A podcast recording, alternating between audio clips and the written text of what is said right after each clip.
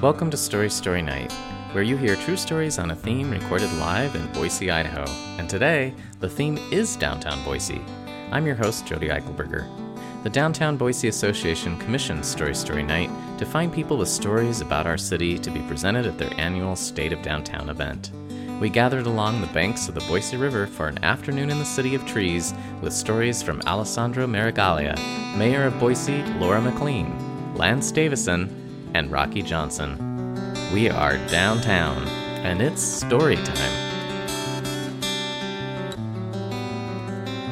Our first storyteller today, actually, maybe after a book deal, uh, I don't know, maybe he's not now.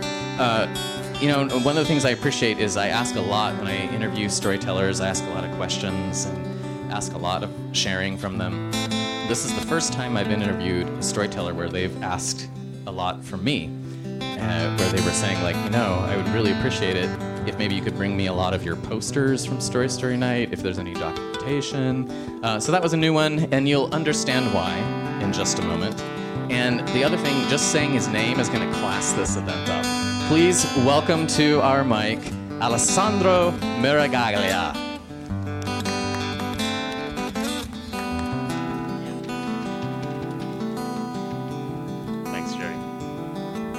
Right, so this is a story about searching for hidden treasure. But instead of searching for gold or silver or jewels, it's about searching for hi- hidden pieces of paper and for a better understanding of Boise. So I'm an archivist and librarian. In fact, I work in that building up and over the amphitheater. I work for Boise State's Albertsons Library. I'm a professional researcher. I help people find the information that they're looking for. But I'm also a historian, and I'm able to do research on my own. I moved to Idaho uh, in 2016 from the Midwest. I got a great job offer from Boise State and wanted to see what it was like living in Idaho. And as soon as I moved here, I had an interest in learning more about my new home. And on my first day of work, I first heard the name Vardis Fisher in reference to some of our archival collections. Vardis Fisher. What kind of a name is Vardis? I had no idea. But over the ensuing months, I heard more about this man named Vardis. And it turns out he's a largely forgotten figure in Idaho's history. He was a novelist and writer. He was super prolific. He wrote over 30, 35 novels. Probably his most popular or best known novel is Mountain Man, which was later made into the movie Jeremiah Johnson, starring Robert Redford. In the course of my research, I watched the movie, and it's a surprisingly fun film, uh, shot entirely outside in Sundance, Utah. And the premiere for Jeremiah Johnson actually took place in Boise at the Egyptian Theater in 1972. Robert Redford and the director Sydney Pollack came to town, and it was quite a big deal. In fact, for only $25, you could get a ticket to meet both of them. Uh, and so Vardis Fisher, I also learned, is an Idahoan himself. He's from eastern Idaho, grew up, born and raised there, and then he lived most of his adult life in Hagerman. And when Fisher was a relatively young man, he was appointed to be director of the Federal Writers Project in Idaho. All right, the Federal Writers Project is uh, part of FDR's New Deal program. So the stock market crash in 1929, the Great Depression that followed, right? And President Roosevelt's idea to put people back to work was to create federal agencies and bureaus. And the Federal Writers Project, or the FWP, was one of those agencies. And it was designed to what? Put writers back to work. So Fisher's appointed to the Federal Writers Project, and the first task he's given from the national office is to write a guidebook to the entire state of Idaho. And the national office expects this to take multiple years, at least two, maybe three.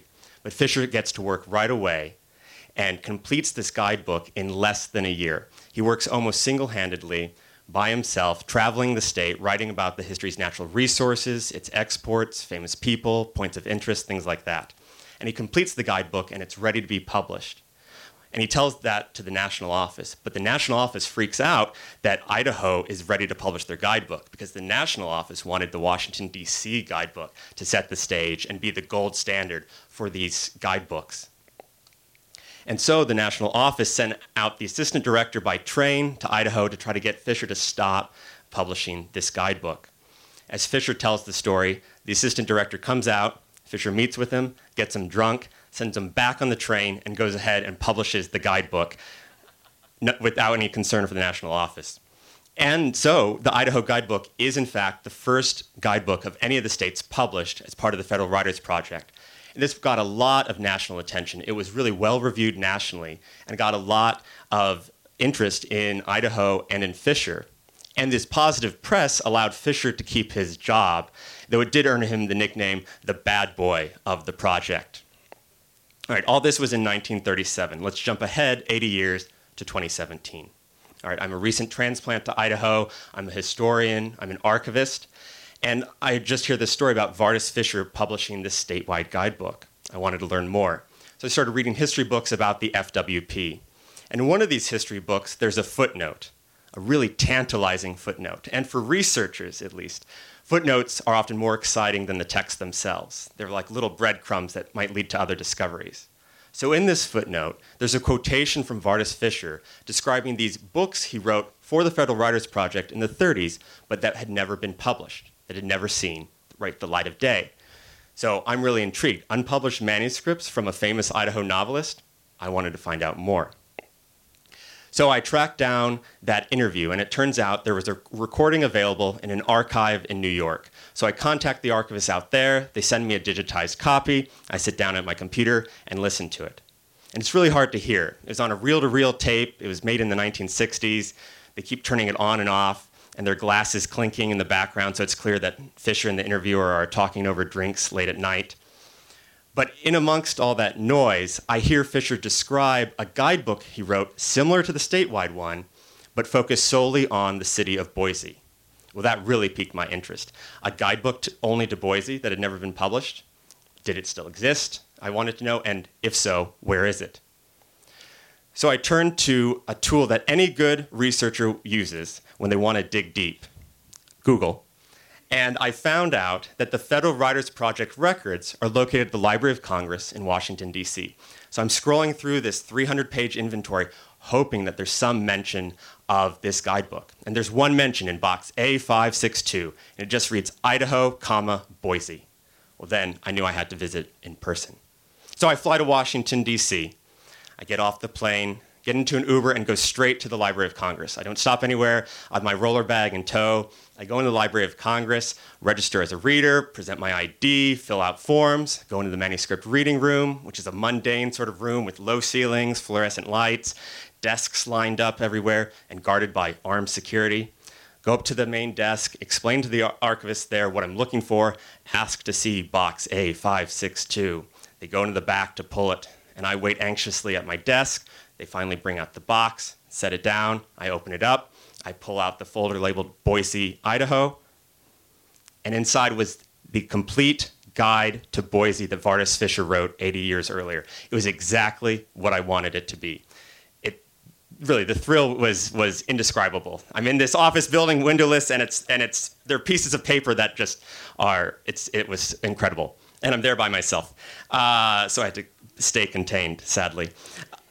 So I quickly make scans of this manuscript, go check into my hotel, and then I read it. And after I'm done reading it, I call my wife and tell her, it's time to publish Vardis Fisher's Boise. Because what I found was an amazing encapsulation of what Boise was like at this particular moment in time, in the post Depression era in the late 1930s. Fisher describes the architecture, the layout of the city, famous people, points of interest, and really clearly likes the city of Boise. But it's also, more importantly, really written in Fisher's style. So he uses his acerbic wit, even some sarcasm, and Fisher isn't always positively uh, look. He doesn't always positively look at the city of Boise. So there's some criticism there. But most importantly, the style is unfiltered. And so here's one example of Fisher's unfiltered style. He writes, like cities everywhere, Boise suffers from want of congruity and planning structures and so presents the appearance of having grown up in a burst of individualism, with no regard in any building for those around it. There is also, of course, the problem of changing tastes, from which all cities suffer so much in ugliness. The Idanha Hotel, some 30 years ago, was the edifice at which Boise pointed with greatest pride, but nobody finds it beautiful today. It's clear that, right, Fisher wouldn't be hired by the Downtown Boise Association to promote the city, I don't think. So I've discovered this manuscript, and I know that it needs to be published, but I have to fill in the gaps. Why wasn't it published at the time? So I do more digging, more research, read correspondence, get archives from the National Archives to read through, and I pieced together this untold story of why it didn't get published. And it, Fisher failed to get it published not for lack of trying, it was that nobody wanted to touch the manuscript. So he writes to his bosses back in DC and explains the problems that he's having. So I'll read some more from those letters. Here's how Fisher explains it.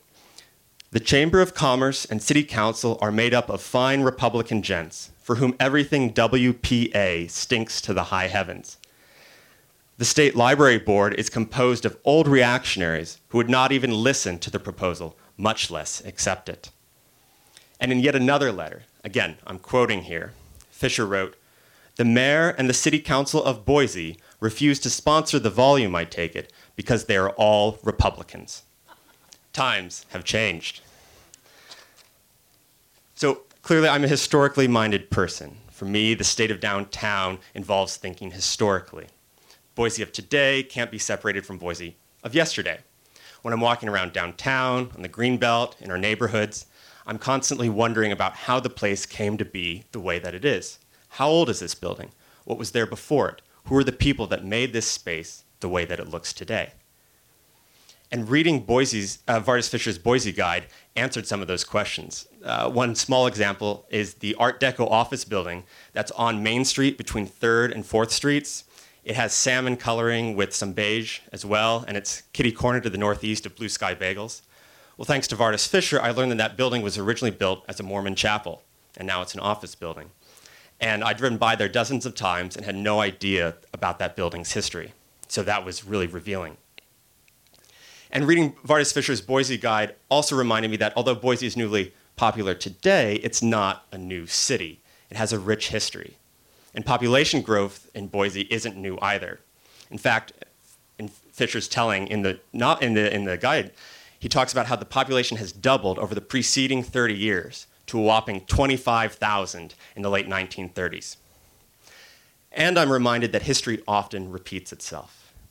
In the Boise Guide, Fisher discusses at length the history of the education system in Boise, the history of the Boise schools, and he describes an uproar in the early 1900s over the construction of a new Boise High School building.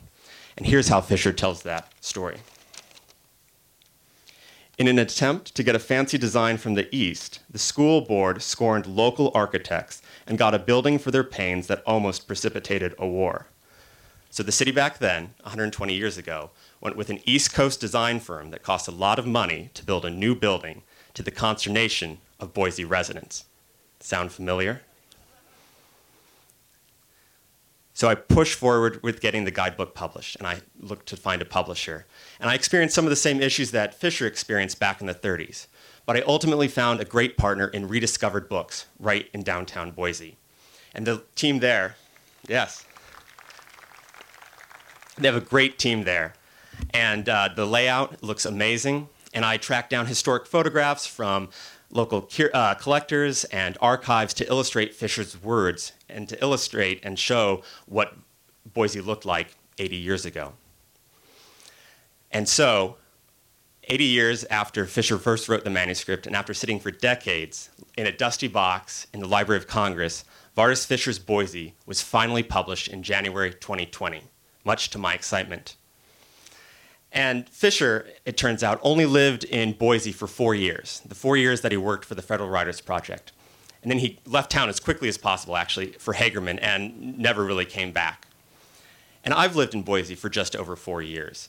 And most of those years I've spent working on getting Fisher's Boise Guide published. But unlike Fisher, I have no plans to leave Boise. I really like Boise, and I know that there's just so much more to uncover related to Boise's history. thank you very much.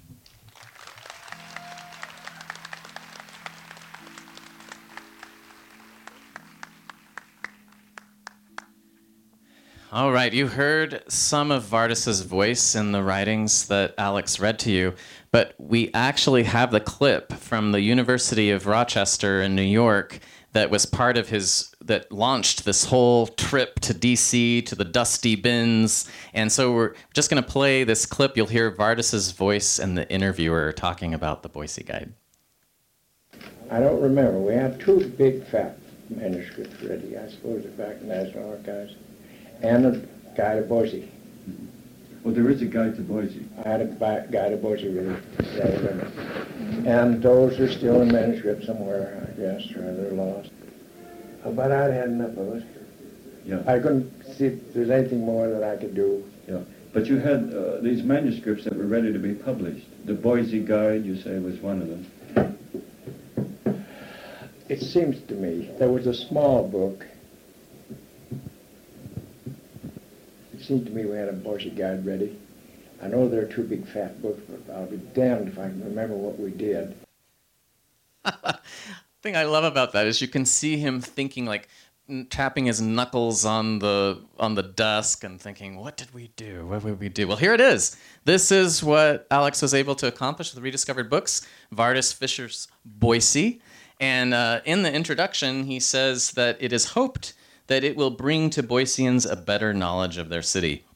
It'd be really interesting to know how he would feel that he was actually not writing about the Boiseans of his generation, but he was writing about us today and how we're learning more about Boise from this manuscript. So, in addition to this book coming into the world in January of 2020, uh, our current mayor also came into her office in January 2020, which I'm only guessing must be every public servant's dream to come into office right at that time. So, to share some about maybe some observations that Vardis would, I don't know if she would have published this book or not if she was the mayor during Vardis's time and got this manuscript across her desk, but she's going to share some insights that maybe Vardis would have noticed too. Please welcome to our stage Mayor Lauren McLean.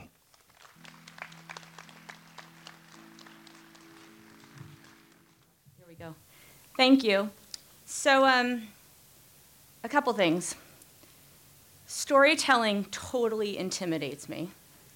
And when I got here today and heard that I was a storyteller, I started sweating bullets. because I thought I was here to talk about Cherie Buckner Webb Park. Um, and I have always loved Story Story Night, and people have said, oh, you should go tell a story. I'm like, hell no, there's nothing scarier than, look, I'm shaking, than telling a story in front of people. Um, I'm really shaking. This is ridiculous. So it, I, I tell my assistant that, I sh- that she should do something that scares her every day, so I guess this is my thing today.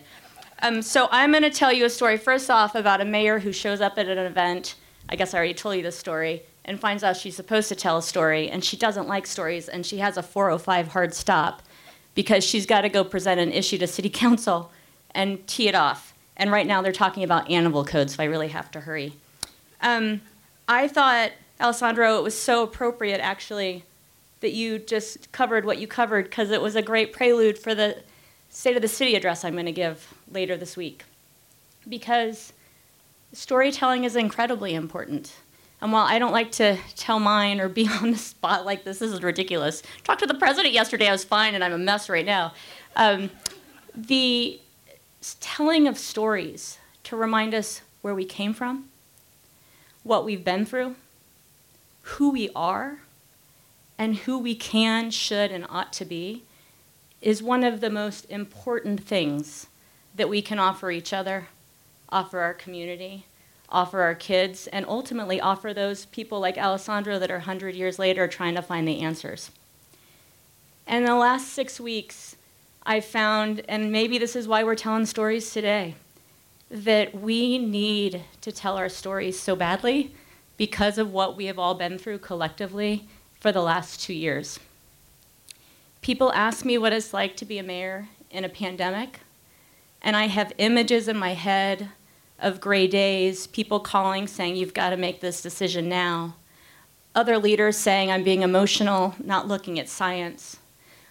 Parents asking what to do with their kids. People asking how to figure out what they ought to be doing at work.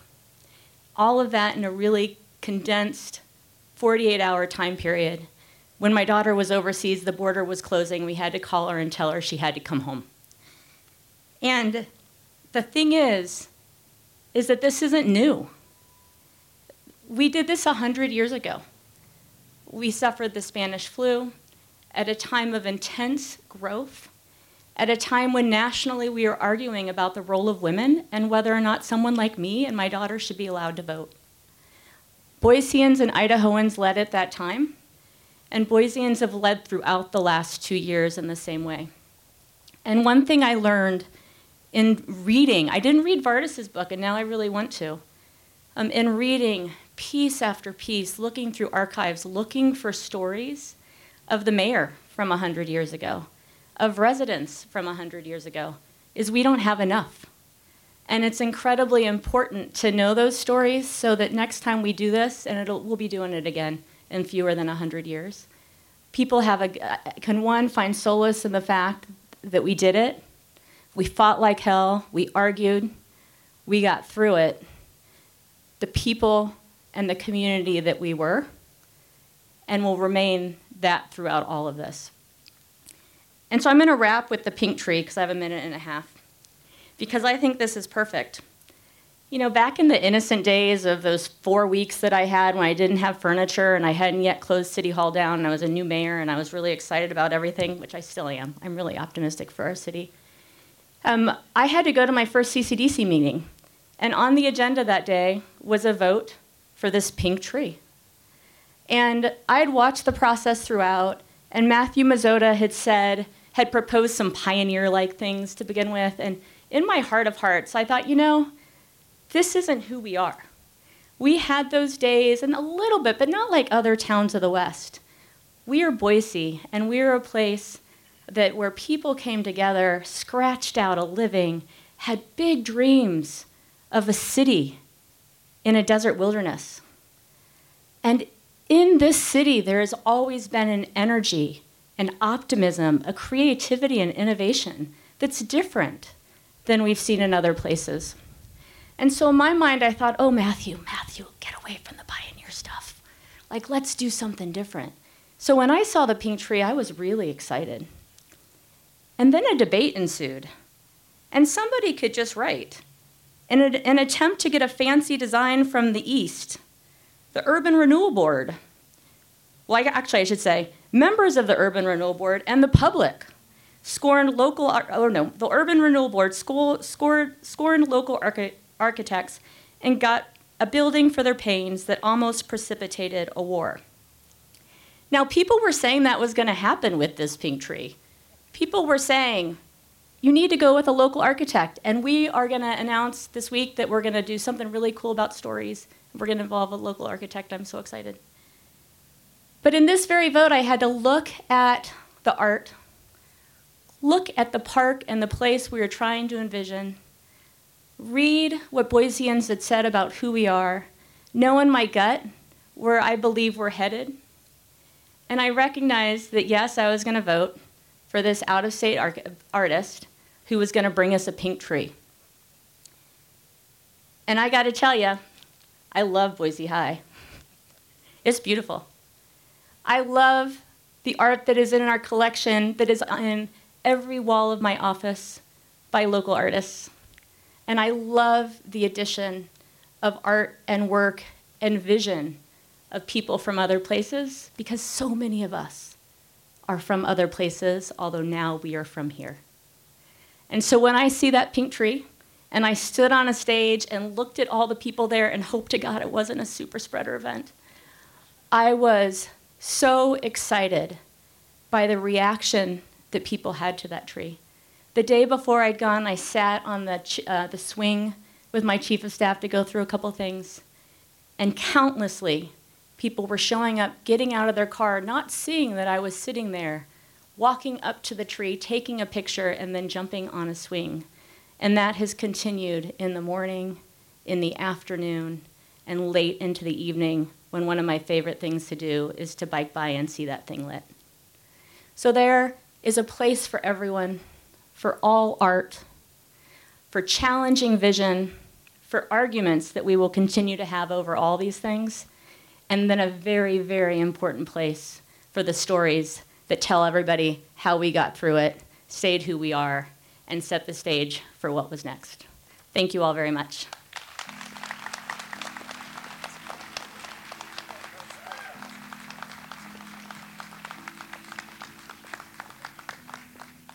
Thank you, Mayor McLean. I'm going to read you another another quote from Vardis Fisher, which leads into our, our next storyteller. Upon any of several streets can be found enough incongruous architectural ineptness to abash any lover of the beautiful. If it were not for the trees, and it is the trees after all which give to Boise its somewhat legendary distinction of being one of the loveliest cities in the nation, without them, the city would not inappropriately invite the metaphor of a peacock divested of its feathers. Our next storyteller is also not a fan of naked peacocks. Please welcome Lance Davison. Thank you, Jody. So I'm uh, similar to the mayor in that I don't love talking about myself, but in this opportunity to talk about the city of trees, I'm going to tell you a little bit of a story about me, who I am, why I do what I do, and we'll get to what I've learned about downtown in my 10 years living here in Boise, almost 11 years now. So I'm first and foremost a father. I have a 17 years old tomorrow daughter named McKenna and a four year old son named Cody, and a father. And throughout my career, I've learned to be a collaborator, a listener, an observer of nature and people.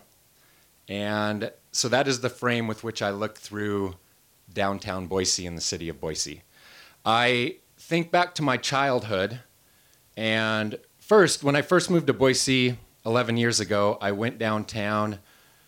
I love the North End, which is where we live now. Beautiful, large, majestic trees, a lot of history.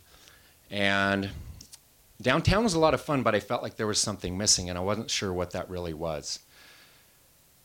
And so now I take a step back to how I grew up as a child in the apple capital of the world, Wenatchee, Washington.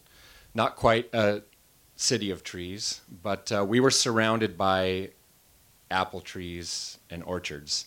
And some of my favorite memories are of laying in the grass underneath the large birch tree of our family home with my family dog, Nick, and uh, just enjoying the life that that tree brought to my family and that connection with nature. And that kind of grew throughout my childhood, playing in the orchards, uh, adventuring, building forts in the grass, climbing on the trees, coming home sick from apples, not able to eat mom's nice meal.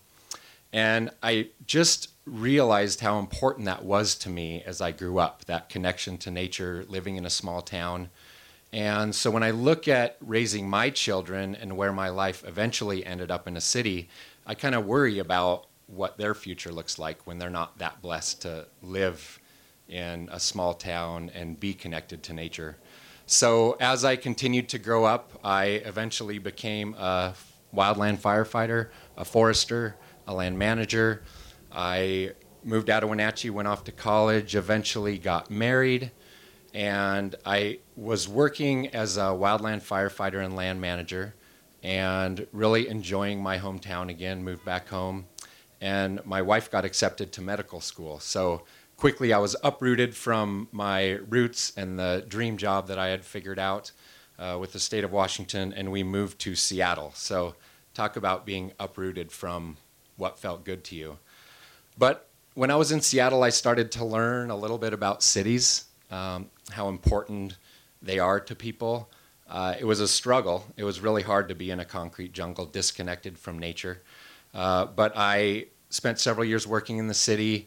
We had our daughter McKenna, and uh, I progressed to working in the forest a little bit. And then we moved to New Mexico, where uh, I was introduced to urban forestry, which seems weird, right? I never wanted to be around other people. I wanted to work in the woods. Uh, but turns out I had a knack for it. I really enjoyed working with people. And so I have this curiosity of that connection between nature and people. So that brings me to eventually moving to Boise once my wife finished her training. And I started my company, the Keystone Concept. And our first charter was to work with the state of Idaho Department of Lands to come up with a canopy assessment for all of the Treasure Valley, nine different cities, Boise included, to look at what benefits our trees provide for air quality, water quality, I don't know if you're aware, region wide, we have about 10% tree canopy. Here in Boise, we have about 16%. That's relatively low, but it's not bad. Uh, but it brings us millions of dollars of benefits when it comes to human health and air quality and water quality. So we we're doing all this work, collaborating with everybody from Idaho Power to all the cities um, and Idaho Department of Lands, and then we. About the same time we finished that work, the idea of what eventually became the Treasure Valley Canopy Network, where I'm the director and president of now, and a group that brought together and raised awareness about trees. And about that same time, mayor and council came to the then city forester of the time and said, We really want to build downtown like a park. We want to have large, vibrant trees. How do we do that?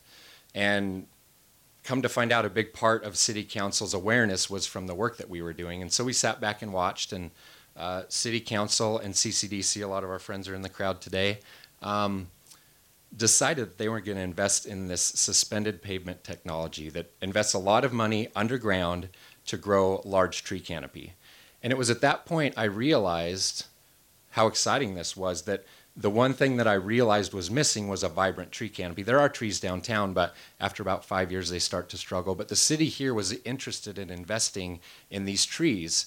And so my background of wanting to bring in nature into downtown and bring nature into where we live and play was starting to be realized. And so uh, CCDC in the city charted forward, did a project on 6th Street, and we learned a lot. Uh, kept some of the businesses closed longer than we had hoped. A lot of struggles with that first contract. So then we were really worried, right? We have come all this way, we've educated folks, but this kind of flopped a little bit. But we were able to bring everybody together and continue to have that conversation and recognize that this is a benefit. And now we employ local companies that design these streetscapes. Um, we employ landscape companies. And what you see downtown as you start to walk around, recognize that the trees are living much longer, they're large and vibrant, they're reducing urban heat, which feel that today. I'm glad you guys are under the shade of a tree over there. Um, and it's really fascinating to see that we're, we're growing a vibrant downtown, an interconnected downtown. The mayor talked about Cherie Buckner Webb Park, a perfect example of using this kind of technology, investing in that infrastructure that includes art and green space.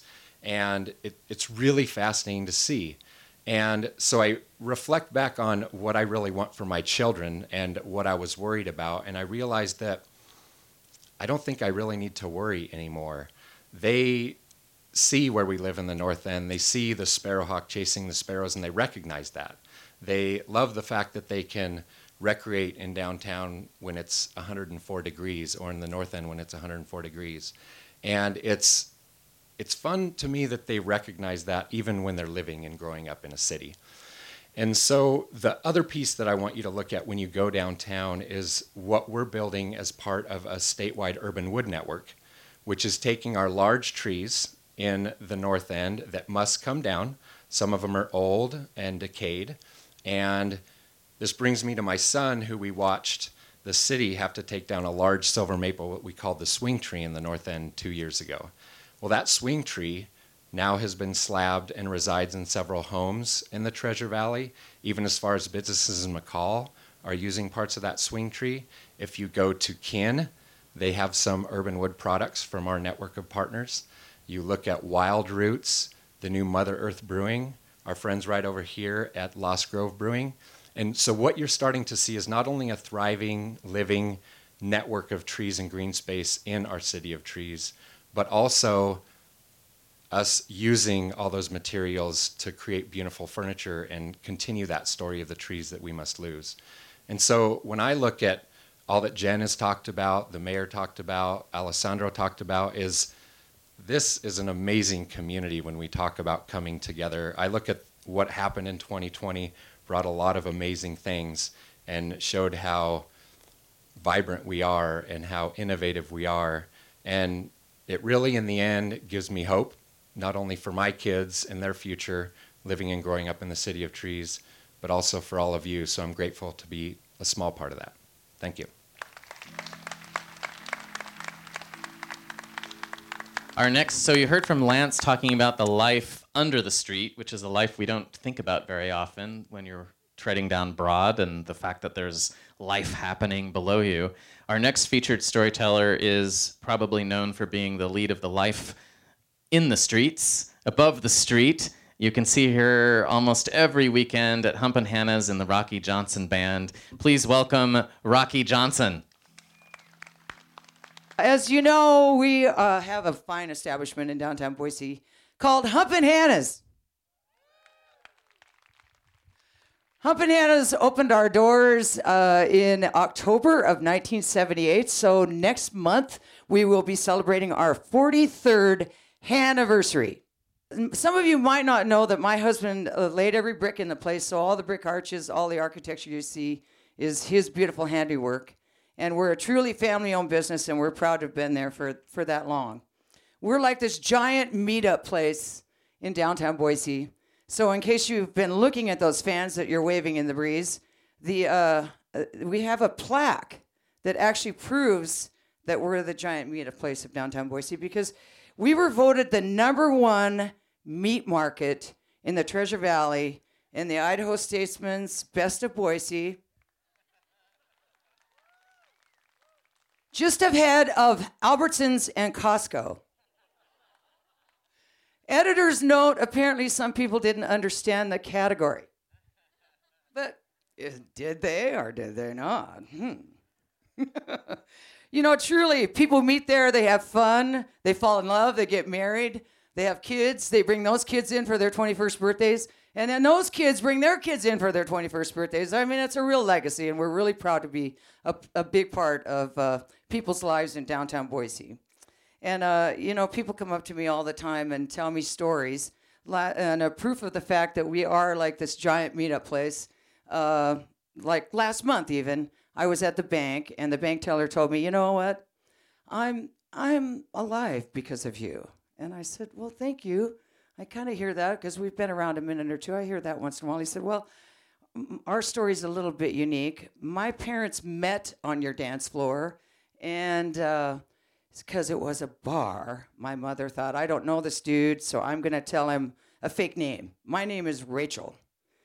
And uh, he says, this guy, this bank teller says to me, you know what? My oldest sister's name is Rachel. And so, on behalf of myself and my family, thank you very much for you and your place. So, there you have it. That's a story right there. And then even this last weekend, when I was at Boise Pride helping to co-host the main stage, I was backstage, and this young lady says to me, "Rocky Johnson, I've always wanted to meet you. My name is Hannah." And I'm like, "Oh, that's cool." And she said, "I uh, I have to tell you, I'm alive because of you." And I said, "Well, that's cool." And she said, "Well, my story's a little unique. Uh, my parents were in the bathroom at your establishment while you were singing, and and a little procreation happened, and." Nine months later, I was born. And so they named me Hannah. And they did not tell me this until I was 18 years old because, you know, it's that kind of story. So I couldn't wait till I turned 21 to come into your establishment. And I've been there constantly. I love your place. I love you. And uh, I'm just really glad to be named Hannah. And after all, she said, I think that I should be the real life Humpin' Hannah under the circumstances.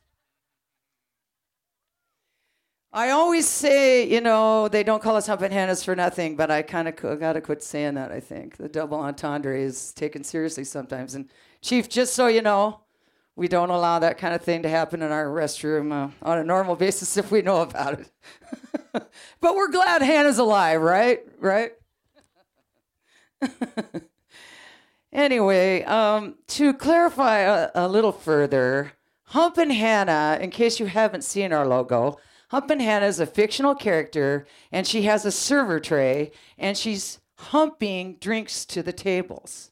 So that's where that comes from, in case, you know, the double entendre is still really sticking out there. So Humpin' Hannah, humping drinks to the tables. And, you know, people ask me how I get the energy to do what I do all the time, night after night, week after week year after year. And honestly, the truth is, it's because of stories like that, and it's because of people like you who come to our fine establishment and meet up with each other and and uh, and share life's experiences together. And it, it's uh, it's really pretty pretty incredible. We try to create a home for people that so that they're comfortable. People from 21 to 81 are comfortable. Of course, some of the 81 year olds might not be happy when that loud chick singer gets up on stage and starts making racket, but it's true that I've really had some 80 year old people up on stage to celebrate their birthdays. So there's that. Anyway, uh, I, I, as I mentioned, I just really appreciate um, our community so much. I try to give back as much as we can.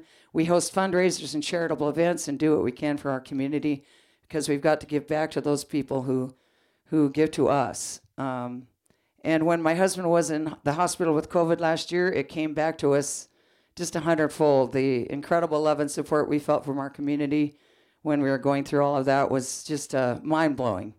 And uh, also throughout the whole pandemic, the support we've received from fabulous organizations like the Downtown Boise Association and, and everyone else involved with downtown has just been incredible. And so, uh, so that love and support comes back, and uh, the meeting of minds comes back, and and uh, the shared experiences of our downtown is incredible.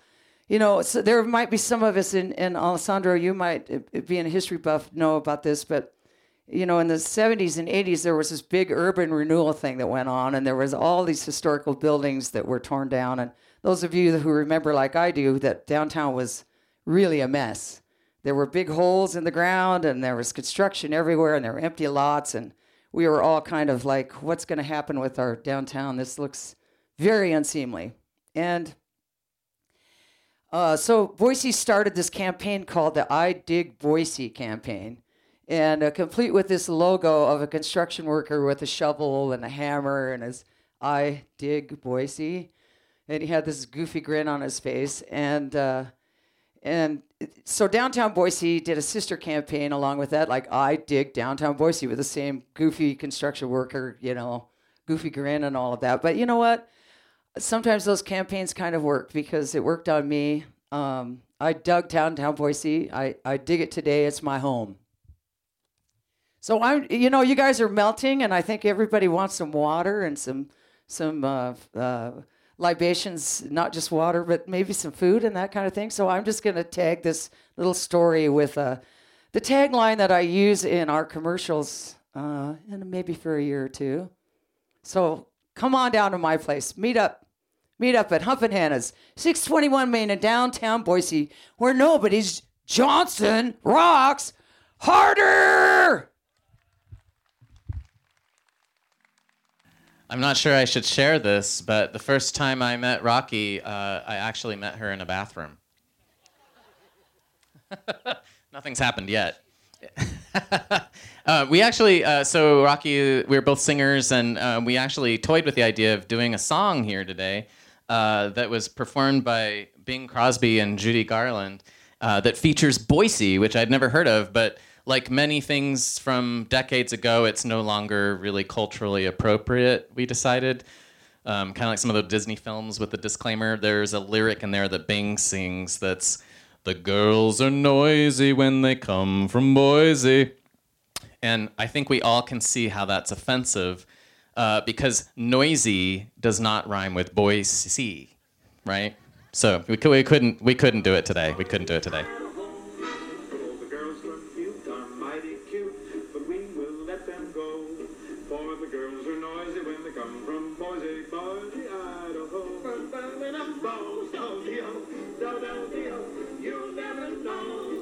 Thank you for listening. Story Story Night is funded in part by the Idaho Commission on the Arts and the National Endowment for the Arts.